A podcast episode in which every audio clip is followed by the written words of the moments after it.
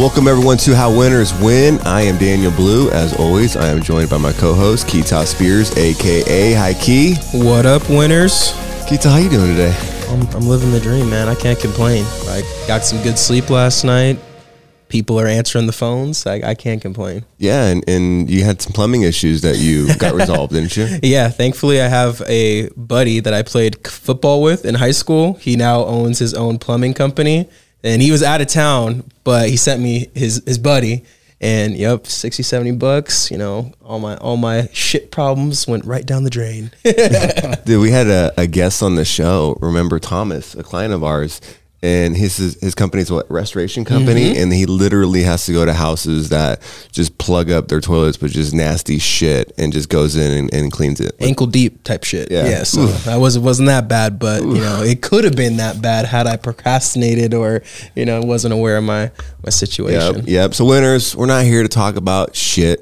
Um, well, with, the, talk a ge- little with shit. the guest we got, we might. Uh, Shit is humor. Yeah, we uh, we might go down that uh, that rabbit hole. So I'm I'm really excited, guys, for the guest that we have here today.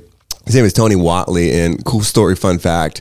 I was actually on his show. We were just talking about it off air, September of 2018, and it was actually my very, very first podcast that I was on. I no way I would ever want to listen to that podcast because How I nervous fucking, were you? dude? I was so nervous, dude. Like I was just, it was bad, super, super bad. But I'm really grateful for you know, Tony's wisdom and, and the opportunity, and he's just shared a lot, a lot of knowledge, and has been a big part of my growth over the years. So Tony Whatley's but got over 250 episodes on his show, 365 Driven. So he's a, a gangster in the podcast space. Got a, a very successful coaching business, and one thing I really respect about Tony is he walks the walk. He's built businesses, exited seven figure businesses. So he's not, what do you call that, Keita? Furu? Furu, yep, fake gurus. the- yeah, Tony is not a furu. So Tony Whatley, welcome to the show. Hey, hashtag no furu. I like it. Hell yeah, man. Honored to be here, man. And honestly, you did not do bad on that first episode. I, I actually thought you did really well because you told me before, like, this is my very first interview ever. Yeah. And you did it well, dude. You came in with the confidence, but I think it's because you also know your subject very well and you have that confidence. Well, I appreciate that. And we're always critical of ourselves. Right? Extra. Yeah. Extra critical. and uh, being able to do what you do one thing I, I really love about you tony is and i just so you guys know i, I always call tony yoda because he just always has the, the the wisdom and a lot of knowledge to share so like did you always come from a perspective of just like kind of being the intellectual one in your circle like the one that kind of just always spit fire was that always who tony was from you know a kid Yeah, I think so. I've always been fascinated with learning and reading and just studying things. And I'm one of those kind of personalities that when I get interested in something, I, I almost become obsessive compulsive and like go all in and just try to be the best I can. I'm not trying to always be the best of the best of the best because I know that that's not realistic. Mm-hmm. But I also know that I have a certain level of intellect and abilities and skills and passion and consistency and things like that that can create success. So I'm actually pretty happy when I get to a level that I perceive that's good for me and I'm not trying to compete with everybody and all these crazy things that we hear nowadays. It's just uh, I want to be the best I can be, right? And so you do this with your hobbies and the things that you're interested in, and you just kind of go into these dark rabbit holes of just following, you know, learning from the best and studying and practicing and doing the reps. And you know, I'll look back over my 49 years of life. I'll be 50, you know, in a couple months, but it's it's a it's a pattern that's re- repeated over and over and over in just all different si- you know, subjects that I've gotten into. And it started really at a young age, right? I remember you talking about working your way through school, you know, bussing tables, multiple jobs, right? Like just really putting in the work. Yeah, yeah. There's no easy way to the success thing. I think too many people are always looking for that 997 course that's going to answer all their dreams and make them overnight millionaire. And you guys know this. It's it's showing up and being consistent on a daily basis and really being rooted in the fundamentals of business. Because I think too many people are always looking for the the quick fix, the shortcut, all these things. Guys, there's a reason fundamentals are what they are, and if you can just be ex- excellent at fundamentals and learning the skills that you need to to gain the success and the opportunities, those opportunities are going to come your way. It's inevitable. It's just it, it's. I see some people just skip the fundamentals. Like they go, "Oh yeah, yeah, I know that. I heard that so many times," but they don't do it. You know. That's so true. So like, were you always? I mean, like, I want to go back to the very, very beginning because the upbringing to me always is very indicative of how things go in the beginning, but ultimately you get to decide where you where you end up at. So did you come from money? Did you come from a place when you were growing up where, you know, you were comfortable all the time or did you come from a place of scarcity like a lot of us? Man, I'm a long line of billionaires. my family. Rockefeller, Tony Rockefeller. Yeah, man, you guys just don't even know all the the legacy money that I come from. no, I, my dad was actually the first one in his family to live in a house that didn't have wheels attached to it. And that was after he got out of the Marine Corps. He's a Vietnam combat vet. And my mom's a Japanese immigrant. So they met when he was stationed in Japan. I was actually born in Japan and I came to, lived in a year in California and then we moved to Texas where I've been in Houston my entire life. Mm-hmm. And, you know, so we didn't have anything money wise. And the funny thing is, is like the, the three houses that I grew up in were all in the same neighborhood but they were basically like the crappiest house on the street that we could live in. Like we lived in a little, you know, thousand square foot home, then you know, fifteen hundred square foot home, and then a twenty one hundred square foot home. And the thing is, like each of these houses would be considered a flip home nowadays. but I didn't know that. I just mm-hmm. it was a house. Like we would move in, and there'd be shit ass, you know, shag carpet and purple walls and crappy cabinets and over the course of a couple years, like the four of us, my family, my sister, my parents, we would restore the house. And I just thought that was normal. I just grew up that way. My mom worked in the public school cafeterias her entire career, so 30 plus years as a cafeteria worker. My dad worked in the chemical refineries when he got out of the military, started out labor, eventually got into management of those things. So I saw the, the blue collar, hard root work, and I waited tables, like you said, and I was a mechanic, and I taught myself how to do photography. I taught myself how to code and build websites. Mm. And I just looked at all these different skills that I could monetize because I was broke and I was always trying to figure out how to do extra work to make side money. So I always had a job and always like building these little businesses or having these hobbies that would pay me. And you know, so I understood the the value of hard work, watching my parents really struggle. We had everything we needed, but not a lot of things we wanted, you know. And mm-hmm. even to this day, I still find these awareness moments of brand names and stuff like that that we couldn't afford. I mean, Nike shoes, like you wouldn't think that that's a big deal. Like I know that you know poverty people think it's a big deal I couldn't afford those as a kid. Like my mom, even the cheapest ones on sale, like no, we can't get, we can't afford those. Mm. So I, I, actually still enjoy like that brand because it's like, man, that's something I couldn't afford when I was young. Like something that simple, you know. Wow. So it wasn't, you know, all sunshines and rainbows to begin no. with. There was a lot of uh, struggle and adversity, even at a, a young age. So basically, so your mom's an immigrant, your dad's ex-military what does that look like? What like obviously you sound like you had a lot of free time to to do some of the things that you want. Did they empower you to kind of and do that entrepreneurial side, or was there? Did you kind of figure it out on your own? I would say that my mom was the big dreamer, and even to this day, she was always the creative. She was the artist in the family. She's very aesthetic. She liked to paint, and mm. she liked to make our clothes because we didn't have a lot of money. She would actually go buy the patterns, and we'd pick out the, the cloth, and she'd make our clothes all the way up until about high school. No and it wasn't cool anymore, right? And you start getting made fun of because you don't have name brands and stuff like that. So dad was more realistic. He was the disciplinarian, like the physical and like verbal disciplinarian type. I mean, he's a Marine sergeant and accountability and mindset and leadership, all those things I got from my dad. Now, my mom being an immigrant to the United States, you have to realize in the context of her baby boomer generation that women in Japan and even largely most parts of this world are not favored over men, and they're kind of like the second class citizens, unfortunately, and they don't even get the the full education that men get. Mm. So at junior high level education, she was pulled out of the school system to go work in the farms with her sisters. So she valued education. So her disciplinarian was like, "You're never going to miss school. You're always going to go good. You're always going to get straight A's." I mean, we hear about like the Asian mom thing, and it's a real thing. It I mean, is, dude. I, I made straight A's, and I went from kindergarten through graduation in high school and never missed a single day of school. What, Mr. Perfect Attendance? Perfect attendance. I heard some crazy shit that's probably not even true, but someone's like, Do you want to know why Asians wear glasses? I'm like, Why? Because they're always reading a book or staring at a computer screen and it fucks up their eyes. Initially, I'm laughing because I'm thinking it's a joke, but then I'm starting to think, is there truth to that? they just start you so early. There's like, by the time you're 18, like God damn. I, I think it's still genetics in that case. I mean, my mom actually still has perfect vision, and so do I. Really? Yeah. Okay. All so right. jealous as I wear my contacts with I need to get updated. so you were waiting tables during college.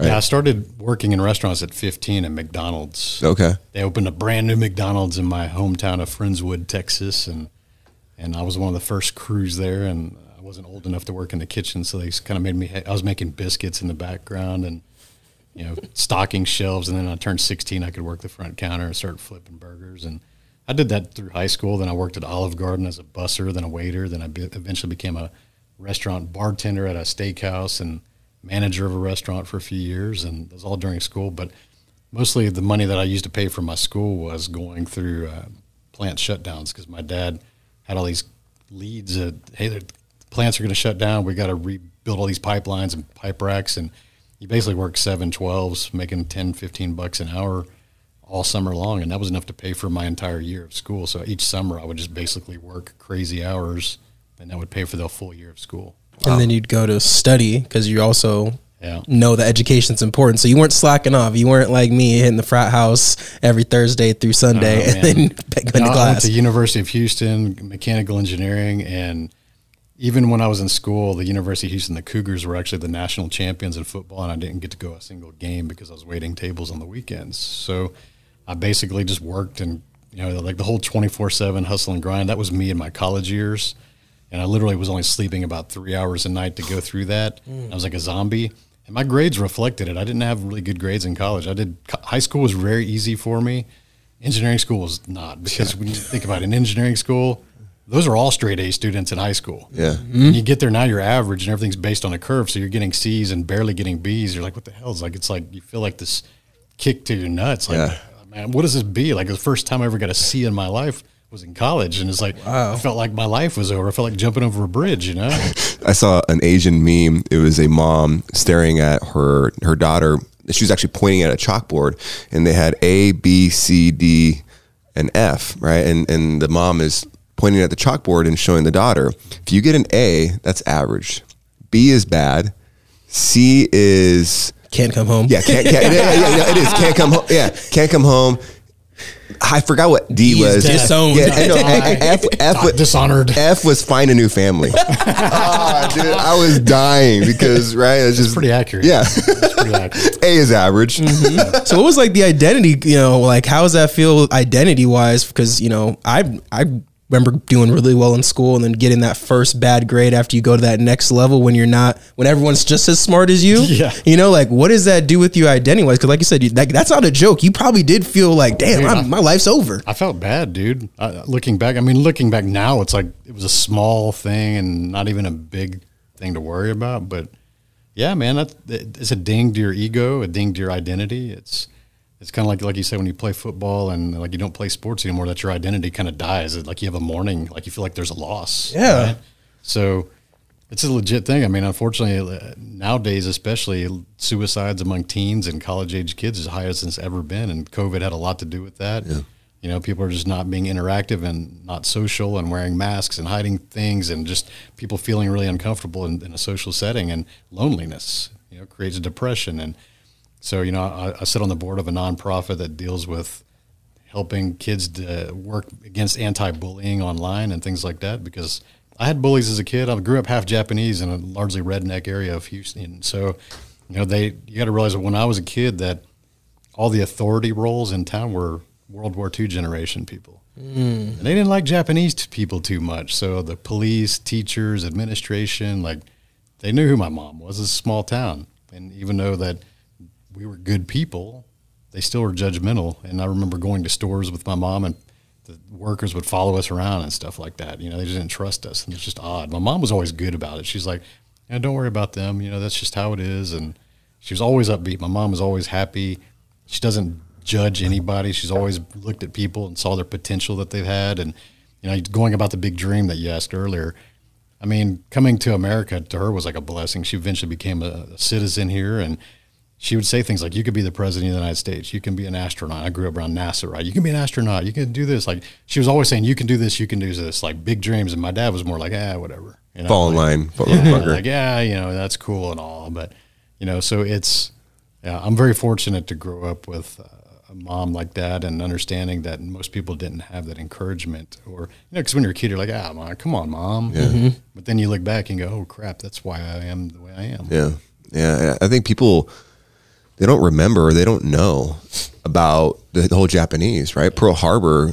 There's that that moment in history where after Pearl Harbor, we rounded up a shitload of the Japanese, and we viewed them as the enemies. Like, Yes. oh shit, they could be a spy or they could be working mm-hmm. for the Japanese. So I know that was some real shit that you know the Japanese culture here in America dealt with, and that's just you know These aren't hundred years ago, guys. Like this isn't a long time ago. Yeah. Like, 1942. Yeah. you know, like Yeah. we're talking generation just a little bit above you. So like people forget that it's not that far removed. Yeah, man. Anytime your your freedoms, your personal freedoms, are encroached upon, that's a terrible situation. And although certain areas of our history get highlighted often, like the slavery thing, like that's something very embarrassing for the United States, but it's the fact, and it's something that we need to understand. The way we don't repeat that, but nobody talks about those Japanese internment Yeah. camps. I mean, literally every Japanese, and even if they were born in America, They still them- just Japanese descendants, especially from the West Coast, California. Oh, San was Francisco was painted- terrible. So Oh, all yeah. the left coast basically took anybody that was Japanese and they said, "Hey, you got one suitcase, like putting you into these internment camps or basically prison camps." And you had to leave your house and all your stuff behind, and your businesses had to shut. And and then when they get out, they they're like all that stuff's gone or broken in or stolen, and they just had to start over again. And you know, literally, they were like slaves in 1942. It wasn't that long ago. Yeah. Yeah. Wild. So had some adversity growing up and then you went to college, got your degree. Yeah. In that time period were you thinking, I want to take my degree and go do this? Or were you thinking ahead? Well, the thing is, that I intentionally got the degree because I'm a car fanatic. So I said, "Hey, how do I go work on the automotive industry?" And everybody's like, "Oh, maybe mechanical engineering." It's like, okay, I was actually average at math, but I had to get really good at math to do that. Mm-hmm. And I thought that when I would graduate, I would go work in Detroit and design Camaros and Corvettes, things I loved, right? And I did some phone interviews for the big three, and I, and I was talking to them, and they get to the offer, and I'm like, that's it, like 28 grand, like that's it. And like, I'm talking to these Houston oil and gas companies, and they're like, hey, 40 grand.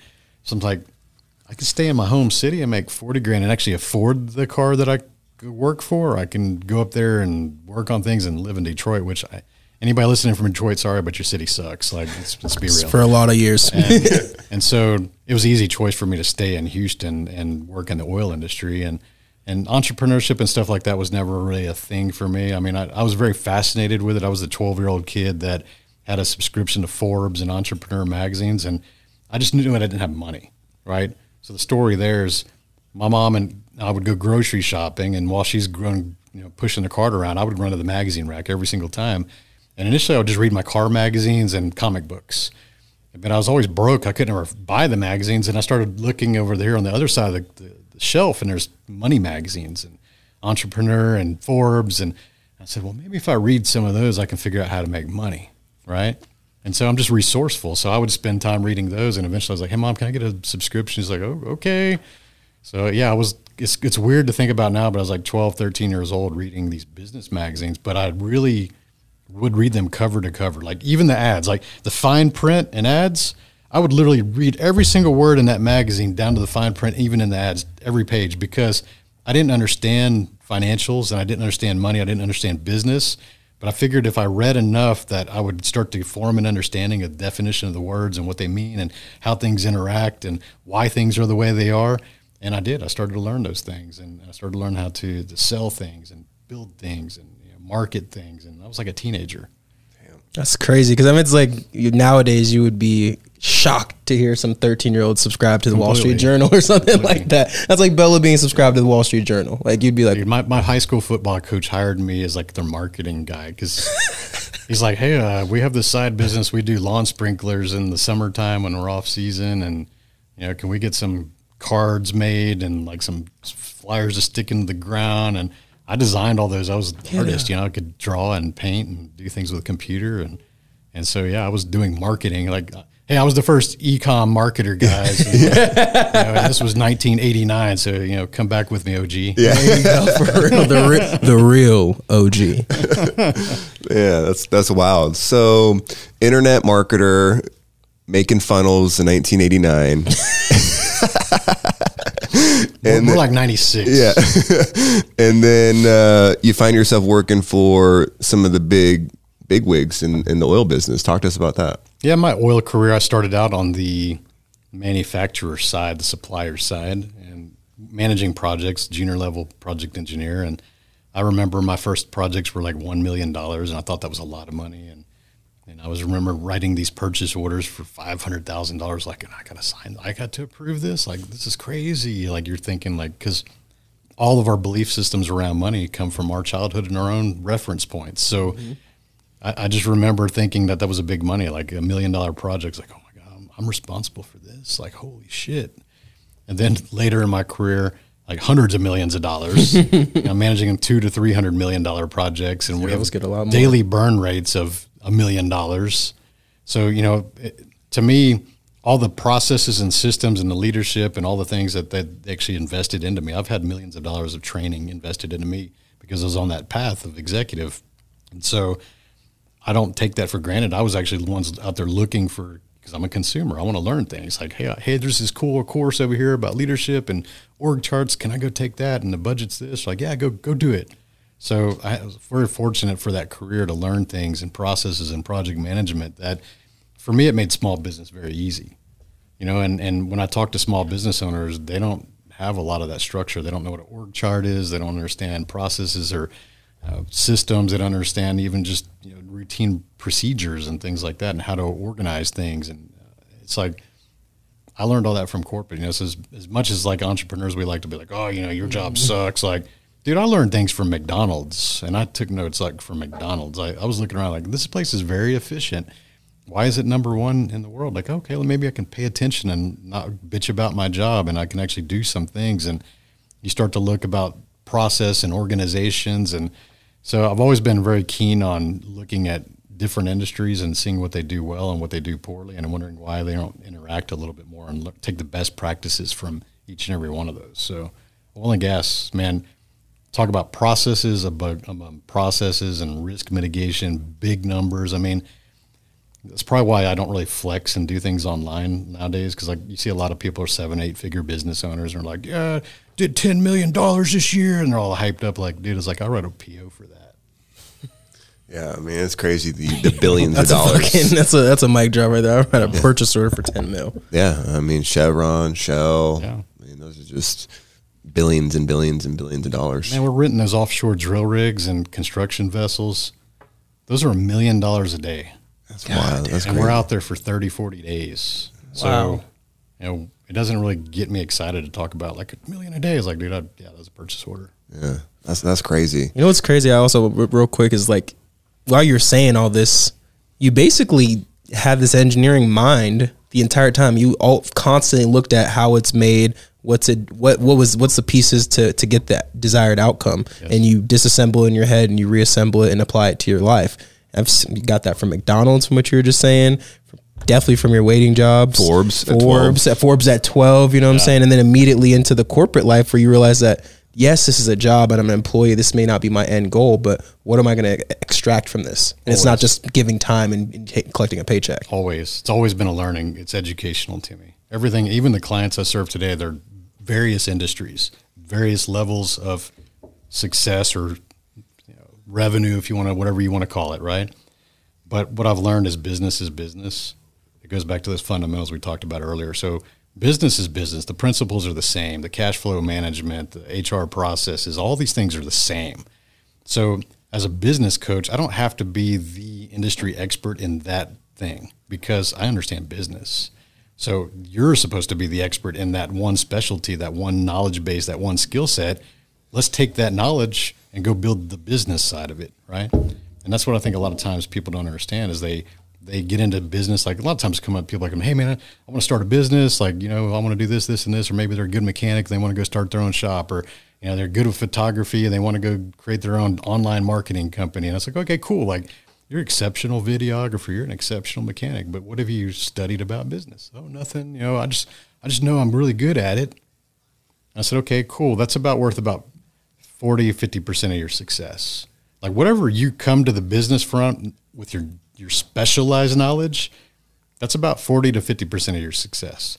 You have to go invest equal amount of time and money or have the resources to find the right people to make your business a success. And most people don't they underestimate the things that they don't know and they greatly overestimate the things that they do know, and that's why so many businesses fail.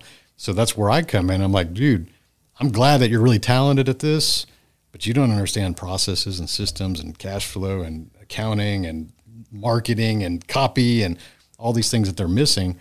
And I had to teach them like this is equally important to what you're bringing to the table because they, they think it's like, oh, this little side thing I can do. You know, I'm, I'm really good at these things. Like, who cares? Like, hopefully you're not going to be doing those very long, you know? It's a long term perspective. Yeah, Yeah, I mean, just because you can sell doesn't mean you can run a business. that's right. And so I, I learned firsthand four years ago when I started Quest Education. I was like, yeah, let's go. We can sell. and uh, he's laughing because we've had, you know, trial and error, right? So can't. Uh, Only it was that easy. right? Yeah, you can't. You can't. I love how you just said about the whole underestimating and overestimating things because there's so much more to business, right? Processes and marketing and cash flow, and most people are freaking doing their own books or using TurboTax. It's like, what are we doing here? So, at what point, Tony, in corporate, did you get to a a point where you were thinking? I want to get out of, I want to break free from corporate. This whole, it sounds like you were thinking about becoming an executive with these different companies. So at what point did you figure out that wasn't the path that you wanted to take and, and you wanted to take a different path? Yeah, I would say that I've built a few seven figure businesses as side hustles, you know, and people, you know, laugh about that, but it's the truth. I mean, even when I wrote the book, Side Hustle Millionaire, I didn't like the title because it seems kind of arrogant. It seems kind of pompous, and it's like that's not who I am.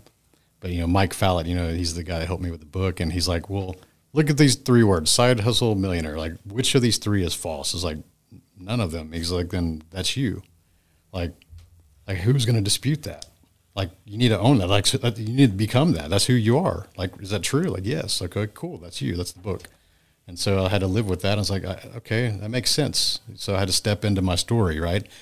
And you know that was the business I started in 2001. So I was 28 years old, you know, single father at that time, and depressed and kind of just working things through a failed relationship with my son's mother. And uh, I was unemployed for six months because of an industry downturn back then in oil, and nobody was hiring. I didn't have a lot of years of experience, and so I was waiting tables. I was working on a mechanic shop on the weekends, and uh, eventually got another job, like a lower paying job in engineering, because that was the first place that would hire me.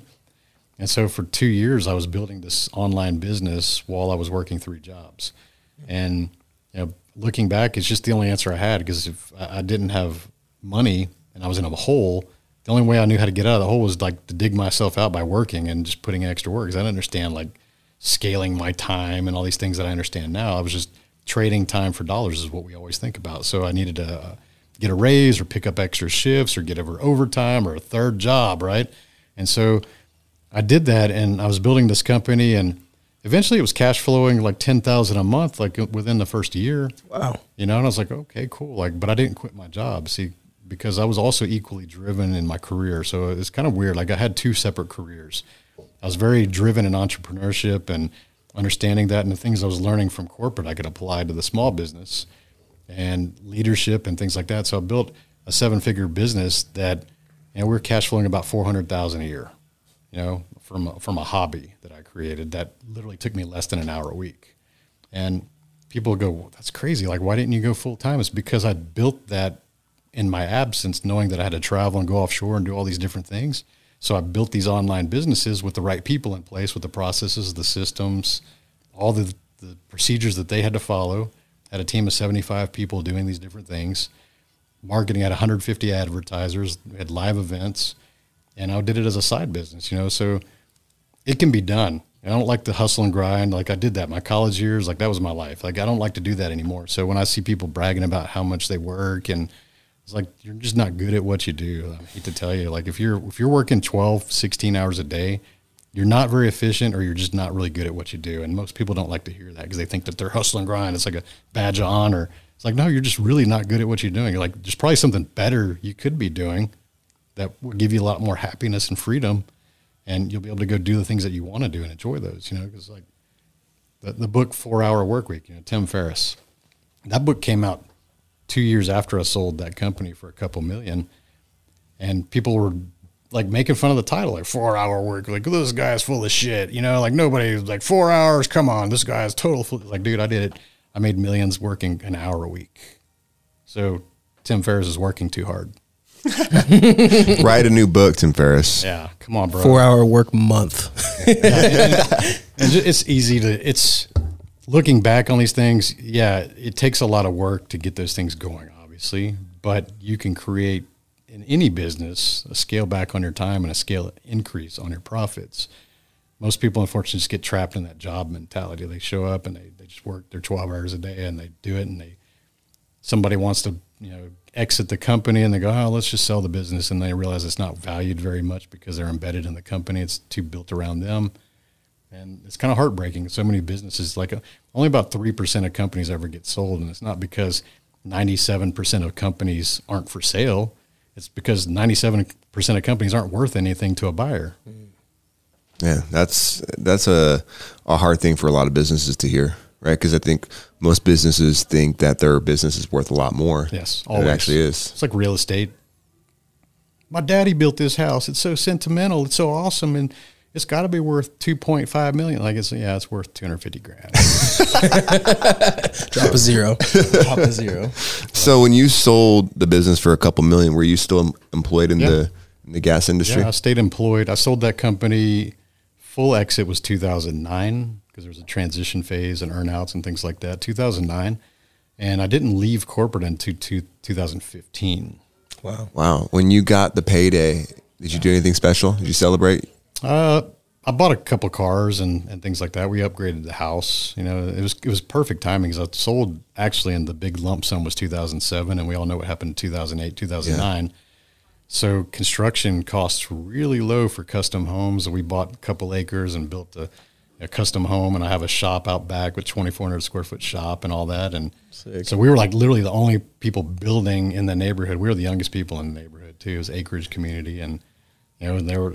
I say, hey, I want to upgrade this. They're like, yes, sir. Like they they would just do it at a because they had, I was keeping them busy. Yeah, and this is the same house you're in now, right? Yeah, same house. Beautiful home. Thank you. Yeah, yeah. And at this time, were you with Lisa, your, Yeah. your wife? Okay. Yeah.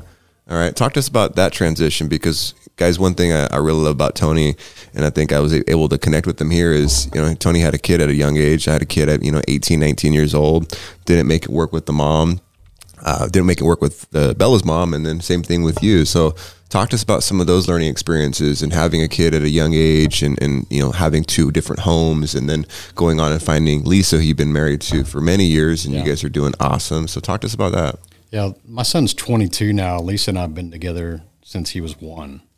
So yeah, a little over 20 years now, and it was tough, dude. I, I think that so many people stay in unhappy relationships, and and my son's mother and I tried to make it work. We were never really meant to be together. We were partying together, and things happened. You know, basically, she had her wisdom teeth pulled, and when you have the antibiotics, that neutralizes birth control. And we didn't know this.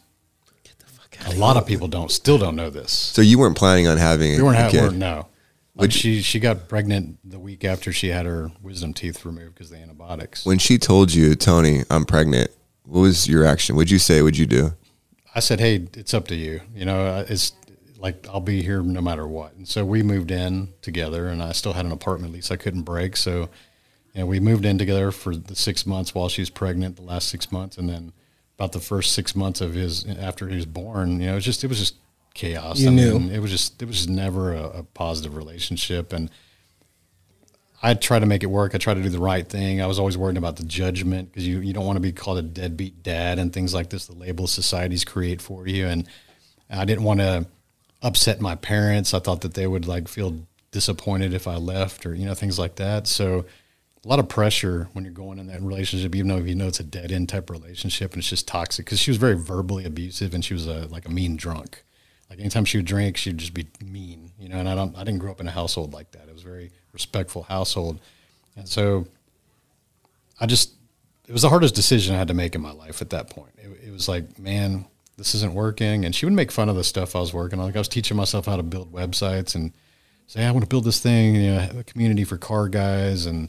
You know, they can hang out and talk about cars, and she'd be like, "That's stupid! Like guys talking about cars on the internet, that's stupid. What a waste of time!" Like I, that made me a multimillionaire, like legit, like the dream she was pissing on. So she never supported any of the things I was doing, and nothing was ever good enough. So I just said, dude, I can't take this. I was in a depressive cycle for about a year, And I just remember going through the motions and just kind of waking up in the parking lot at work, like not remembering how I drove there or anything like that, and just kind of just going through these motions and just feeling like my life was largely out of control because up until that point, man, I'd only been out of school a couple years. Things were going well. I mean, I was enjoying the nightlife and being a DJ at a bar downtown and doing things. And just, I thought the life was on the upward trajectory. Then that came around and I said, okay, it's a momentary setback, but, and then I'm in a relationship with a woman that I'm not in love with. Like, this mm. is tough, man. And I was like, then I started feeling like my life was out of control at that point. And, you know, leaving was the best thing I ever did. And, and the things that all the judgment you fear, it all comes back to the character and how you react after the fact of something that's occurred, right? So I remember we had an argument and she was going to go visit her parents for a week. And she said, Hey, when I get back, you better be the fuck out. And I said, Okay. And then her dad was there and, and he said, I understand. He goes, he goes, I raised her. He goes, I know what I know. He goes, I said, uh, Sergio, I said, you know, with all respect, I won't be here when you guys get back. And he's like, I understand. Because I hate that, you know, it's going to be like this, but I understand. But I said, I will always be there for my son. And I always was. I was the weekend dad and things like that for his whole life. And, you know, but I felt like I lost so much pressure off of my shoulders. I remember just driving to the apartment to go find a new apartment at, when I left. I just remember feeling so much relief and I was commuting so far because I was at that crappy job that I needed, and basically I got an apartment as close as I could that was cheap, and and I called my parents next. I said, hey, I, you know, she and I were split up. I left, and my mom, like the one that is happy to see everybody, she's like, thank God. she goes, says a lot. she's like, we never wanted to say anything to influence your relationship, but we knew that it just wasn't good, and while honorable, trying to do the right thing, it was just never meant to be, and just, she like we we could see that she was taking away our son. Like I wasn't the same person anymore. I was just out of it, and so I realized like man, like all the things I feared, I could have shortcut like six months or twelve months by just not doing that. And I just it's not worried about the child support. That's just a part of life, you know. Whether you're got child support or you're raising kids, it's going to cost you the same amount of money mm-hmm. no matter what. So I just happily paid it. You know. Did you guys fight over custody over the years? no, I, I remember wanting custody. Mainly, my biggest fear was like, who is she going to shack up with that be a stepdad to my son? Like, yeah. what kind of influence is he going to have? And I didn't know if I trusted her judgment. So, like, those are some big fears. Like, as long as I'm still in this house, I have some impact, right? Some influence. But I realized, like, you know, I can still be a, a dad that has the, the, kid on the weekends and influence them and still show up and do things. And he's learned a whole lot from me, you know, watching me. And it's, uh, so if you're in a relationship, you're listening to this, you're in a bad relationship, it's not worth your unhappiness because yeah. our life here is so short. And I'm not saying to go hook up with somebody else, but sometimes it's just better to be alone. I was single for about a year and a half, and I just I didn't want to be in another relationship. I was really focused on working, and I started that company, and I was really focused on that. My company and the, the businesses I started was like my escape. Yeah, that that was your new side piece it was something I could do when I got home from work, and I could focus on that. I didn't didn't require me going out to the bars and doing stupid shit. Mm-hmm. Yeah, yeah. The only bar that you go to now is the gym. That's right. The squat bar. That's right. it's called deadlift bar, baby. Yeah. So when you decided to make the pivot and, and you left corporate in 2015, why 2015? You got a nice payout, exited for a couple million in 2009. Why didn't you leave in 2013, 2012? Why 2015? 2015, two different things happened to me. One, there was an oil downturn, and that started in late 2014. And so there was these waves of layoffs going through the industry. And the only reason I was employed that particular year is because we had one more year to complete this project I was working out of Africa. And so they said, hey, this one's going to hit first oil. It's going to produce. Like, we need to keep this team on to finish that project. That way they can make money, right? So we knew we were going to get laid off. We didn't know exactly what day, but we just knew hey, when we got done with this project, it was kind of done for the team. And I was at that point now that I was starting to have to lay off people, and it wasn't because they were low performers. It was because of financial reasons, right? And that's tough because I remember I had these two project accountants, and they shared an office. They'd both been what we call lifers. They've been there thirty plus years, mm. same pay scale range exceptional employees. One of them was already at full retirement points. She'd been there a little longer. right? So she could have took her early retirement package and just did well.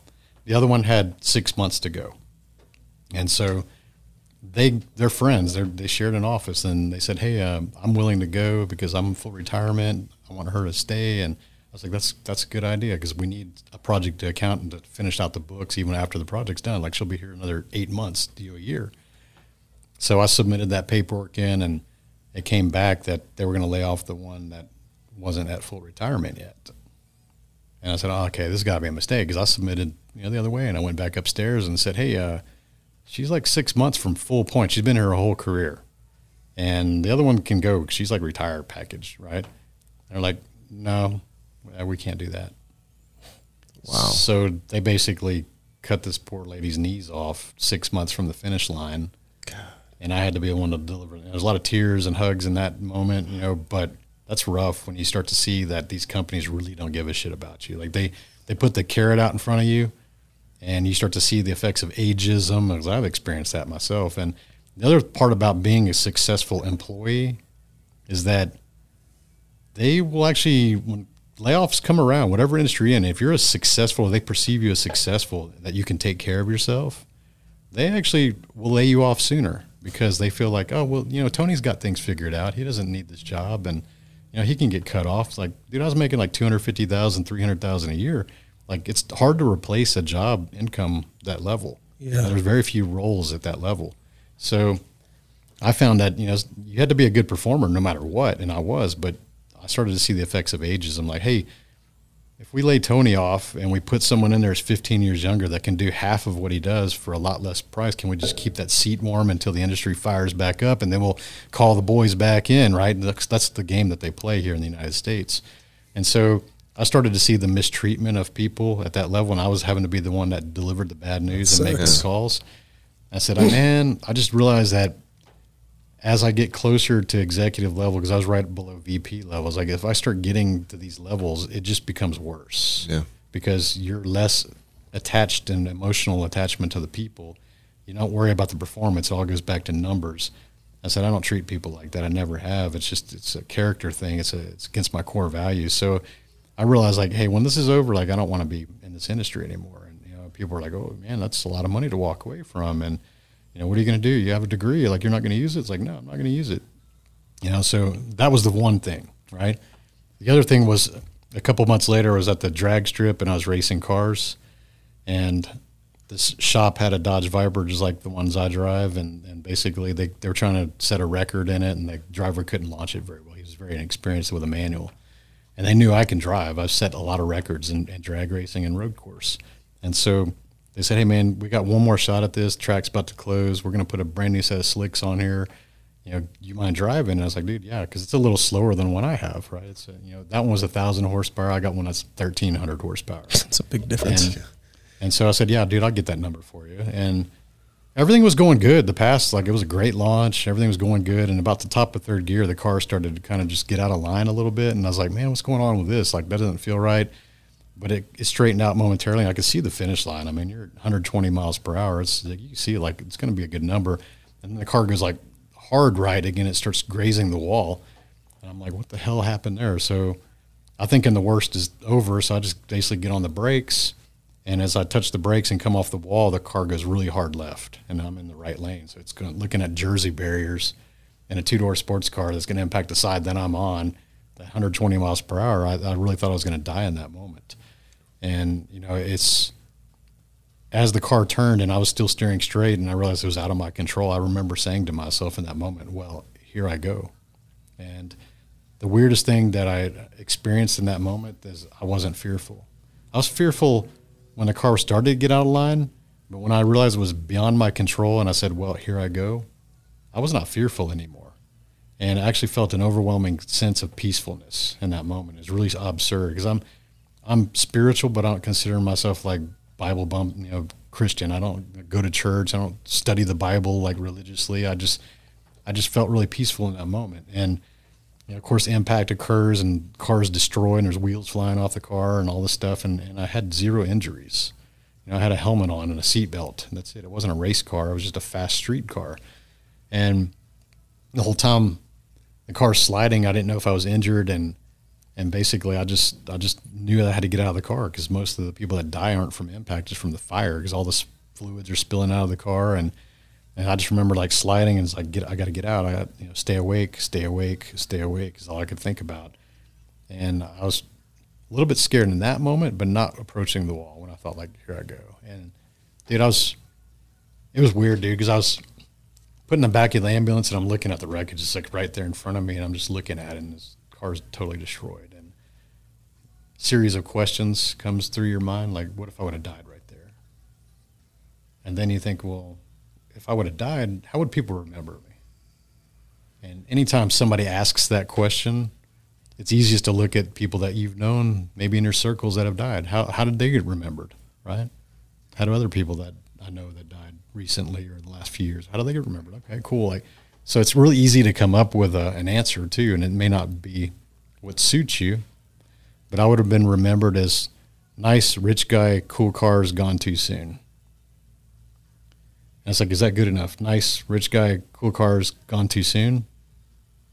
And no, that does not sit well with me. That's very superficial. One, I think that that's it's okay to aspire to do that, like it's positive, right? But it's superficial, it's shallow, because I knew that as a competitor, as things that I've always wanted to be the best at, that wasn't good enough because it was missing the legacy phase. It was missing the give back. It was missing what I should be doing. I, yeah, I built wealth and I had cool shit and I'm nice, but is that enough? Like, no, it's not because I knew I had more capability. So that happened in late 2015.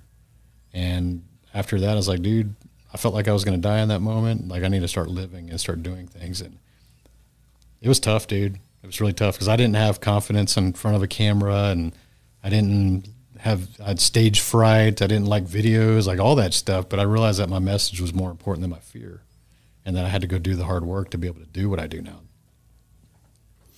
Man, I don't think I've heard the car story in that in that form before. I remember reading about it on Facebook, but to hear it is it hits completely different. Powerful. Yeah. Dang. So when this happens, immediately do you think I need to give back to people in the form of coaching? Is that where the coaching? No, I didn't really understand. I just knew I wanted to make impact. I wanted to build legacy, and I was in my early 40s at that time, and I didn't start 365 driven until 2017. So there was a two year window that I didn't work. I took contractor gigs here and there.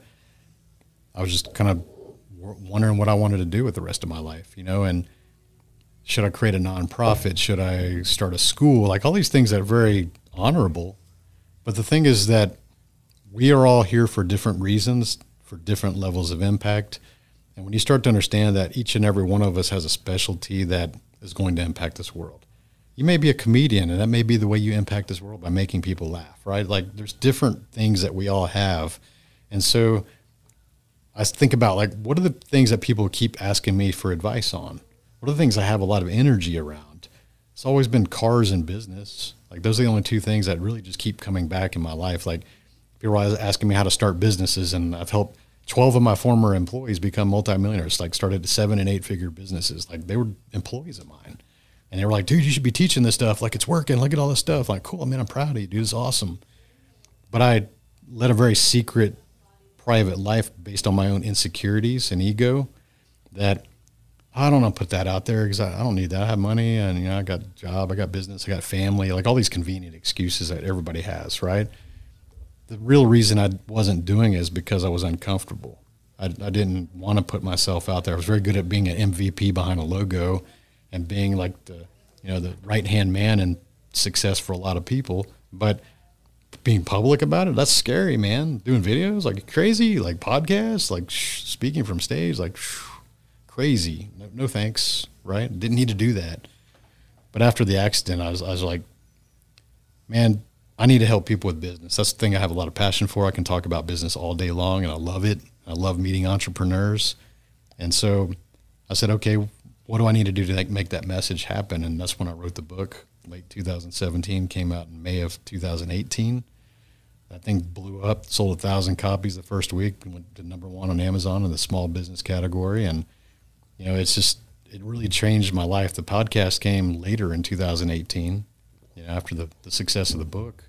I hired a speaking coach. I joined Toastmasters. I did the reps. I did videos every single day for you know, over a year. I did a video every single day just as my reps because I wasn't getting stages. So the only thing I can learn from my speaking coach and my Toastmasters class was do it on video.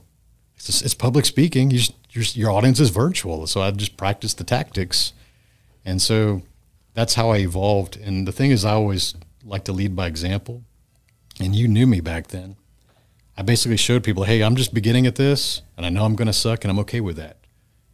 But I'm going to commit to doing the work, and I'm going to show up every single day and be very consistent. And you're going to see progress, hopefully, that I'm improving. And really, within six months, I was winning public speaking competitions. Wow. Six months. Because I would study the best speakers, the guys like Ed Mylett, who became a mentor. I would study the best speakers and the tactics and learn the strategies and understand like all the things that they were doing, the psychological levels, the storytelling. And I would practice on these videos. And I got better and better. So I became confident in that subject enough to win competitions. So you can do anything that you put your mind to if you just put the work in. Yeah. So I want to talk about imposter syndrome because we've all experienced it. And listening to you, you had it even at a point in your life that you were pretty damn successful. Here you are selling businesses, exiting for millions, successful corporate career. And, you know, sounds like you were, you know, already married to Lisa for a number of years, so happy relationship.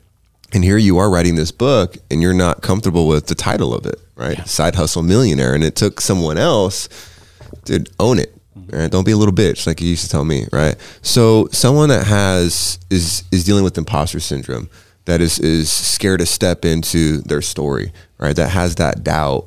Like, what are some things that that person can work on to to change that belief system? I would say regarding imposter syndrome, first of all, that's a normal human emotion, right? It's a self worth question. We all have that. Everyone, even at the highest levels of success, has that. And unless you're a sociopath, you probably don't have that, right? So that's a good thing to have. It's yeah. awareness, right? How you react to the awareness is what's going to matter. Right? It's good to address that it exists and I feel that it's an emotion, it's human, but what am I going to do about it? I hate to say it, most people just go the other way. Like if, if you felt a, a fear of public speaking at some point you stood up and you said something and you felt that fear, most people be like, oh, fuck that. I'm just never going to put myself in that situation again. I'm never going to raise my hand. I'm not going to sit near the stage. I, just avoid that scenario altogether. I just discomfort, right? where someone who's like an adrenaline junkie like me who like thrives on fear and doing crazy shit i said hey that's a new fear what what can i do to get past that fear like is there some lessons i can take is someone can teach me this like i i get really interested with fears and things that i have like these uncomfortable feelings around. So I, I like to pick at them and figure out how to get past that. And that's why i'm wired differently. And i can encourage other people to do that. But i think the imposter syndrome itself, there's different layers and different levels of that. For me, it was, it was just a, it's insecurities around putting yourself out there. I've always been like the, the leader of my friend circles, even as a kid, but I always felt weird around people I would just meet, like stranger. I was like, I was more shy and reserved and just watching things versus like being the, the center of attention. And you know, around like how we people worry about how they look and things like that. I mean, you guys are sitting here, you can see like my face is discolored. I have vitiligo where I have pigment issues where like I have white spots like all over my hands and like I've always had this since I was like 12 years old. So I always got around people that when I was growing up, they'd be like, "What's wrong with you? Like, why you have these spots? You know, like what's wrong with you? Like, so you imagine like growing up and people are like, "What's wrong with you? What's wrong with you? What's wrong with you?" And like you start to feel like, "Man, man, there's something wrong with me." right? And so everybody has their own insecurities. I mean, my dad thought his ears were too big, and people think they're fat or like whatever. Like we're always hypercritical of ourselves, way more than other people are of ourselves. And so I just avoided the cameras, and I didn't want to be the center stage. And I knew that I would like to do that. Like, like I felt the desire, like man, that'd be so cool, like to be a lead guitarist and spotlight. That could be super awesome. But like, oh hell no, that that's that's not me. See, so I think there's a lot of times people feel they could do more, but they're not, and it's because of fears and an imposter syndrome. Now, here's the flip to that: if you're if you're a dirtbag or you have bad intentions, you should feel imposter syndrome. But that's really because you're an imposter at that point. Like you're not. An, it's not a syndrome. Like you're an imposter. So if you go out on the internet and you're fake flexing and you're you're acting like a baller and all this shit, like you're making this false front, or you're buying fake followers and doing crazy stupid shit, and and you think that if you feel imposter, it's because you're an imposter. Like there, there's a difference, yeah. and there's a lot of that going on. But you're fu fuguru. Yeah, the fake ass gurus. I'm actually glad that you brought this up because as you've been telling the stories, I, I kind of like picked up that you're almost like in a sense where like you overread and over and dive so deep into it because that's what makes you feel comfortable. I feel like you I feel like you find a sense of comfort in knowing.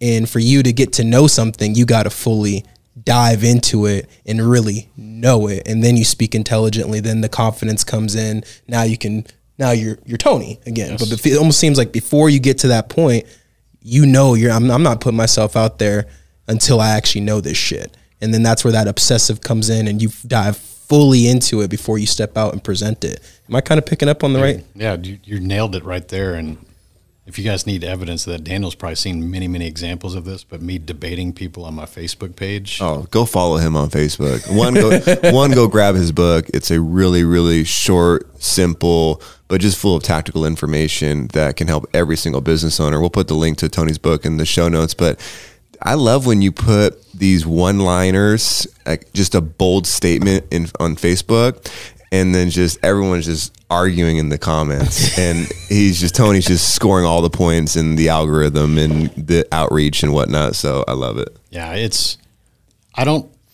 Here's the awareness thing. Okay, awareness to me is something that we gain with age. It's wisdom, right? It's it's awareness. It's that moment of milliseconds between a stimulus and a reaction most people like let's take the example of one very common like road rage that's a reaction it's it's lack of awareness is a lack of self-control like a lot of times people get angry and they have a temper and they think that that's a show of strength like ah they're like angry or yelling at people it's actually a show of weakness to people that actually have self-control and that's something i actually learned in martial arts as a kid where I joined martial arts because I wanted to kick people's ass and like be able to fight back on my bullies and be a badass, right? Karate Kid vibes. But then they like the first month you're just getting tossed. Like you don't even learn how to get straight. Like you're just a tossing dummy.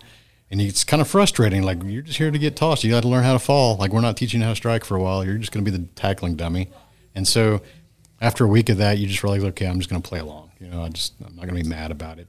And what they're doing is they're teaching you calm awareness, where you're looking for something that's going to you know, trigger you or intensify or something that's trying to set you off, where that's words or an action. But you gain that moment of awareness. Go, okay, what's the proper response? Not reaction, but response. There's a difference between reaction and a response. People with low self control, low awareness, low EQ, emotional quotient, react. They react to everything in life. They don't respond to everything in life. And so when I create something like a polarizing topic or I go into a debate mode, you better bet your ass I've done a lot of research before I even make that post because I love taking on the headline regurgitators that don't read past the headlines, have not done the actual research, and I can just bury them in facts and data and no emotion. And I'm very polite and respectful about it, but I'll find that most of the people that come at me with their headline regurgitating and an emotional response or reaction – they usually end up deleting their own replies after they get in, you know, buried. Buried. And so don't debate me on topics understanding I'm not just posting things out there just to post things. Like I actually read things. And that's another thing is like I don't jump in on the hottest topic that you see people jump in on a daily topic because I want to make sure I know what's going on behind the scenes and form the best opinion that I can with the data and then I'll present it and have a debate on it. We could just call this podcast "Know Your Shit." Know, know your shit. shit. Right, know your shit. You're in business, plumbing business. Know your shit. Know your numbers. How you getting leads? What's your processes? If you're going to be a coach, what are you coaching them on? Just know your shit. Yeah. Ask, and if you don't know it, ask the people that you do that do know it. And that's where, where coaching comes in, right? So talk to the listeners about 365 Driven.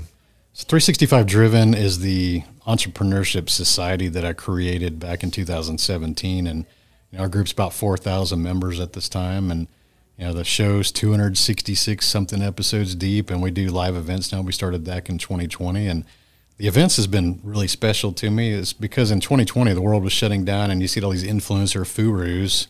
I'm going to use that from now on.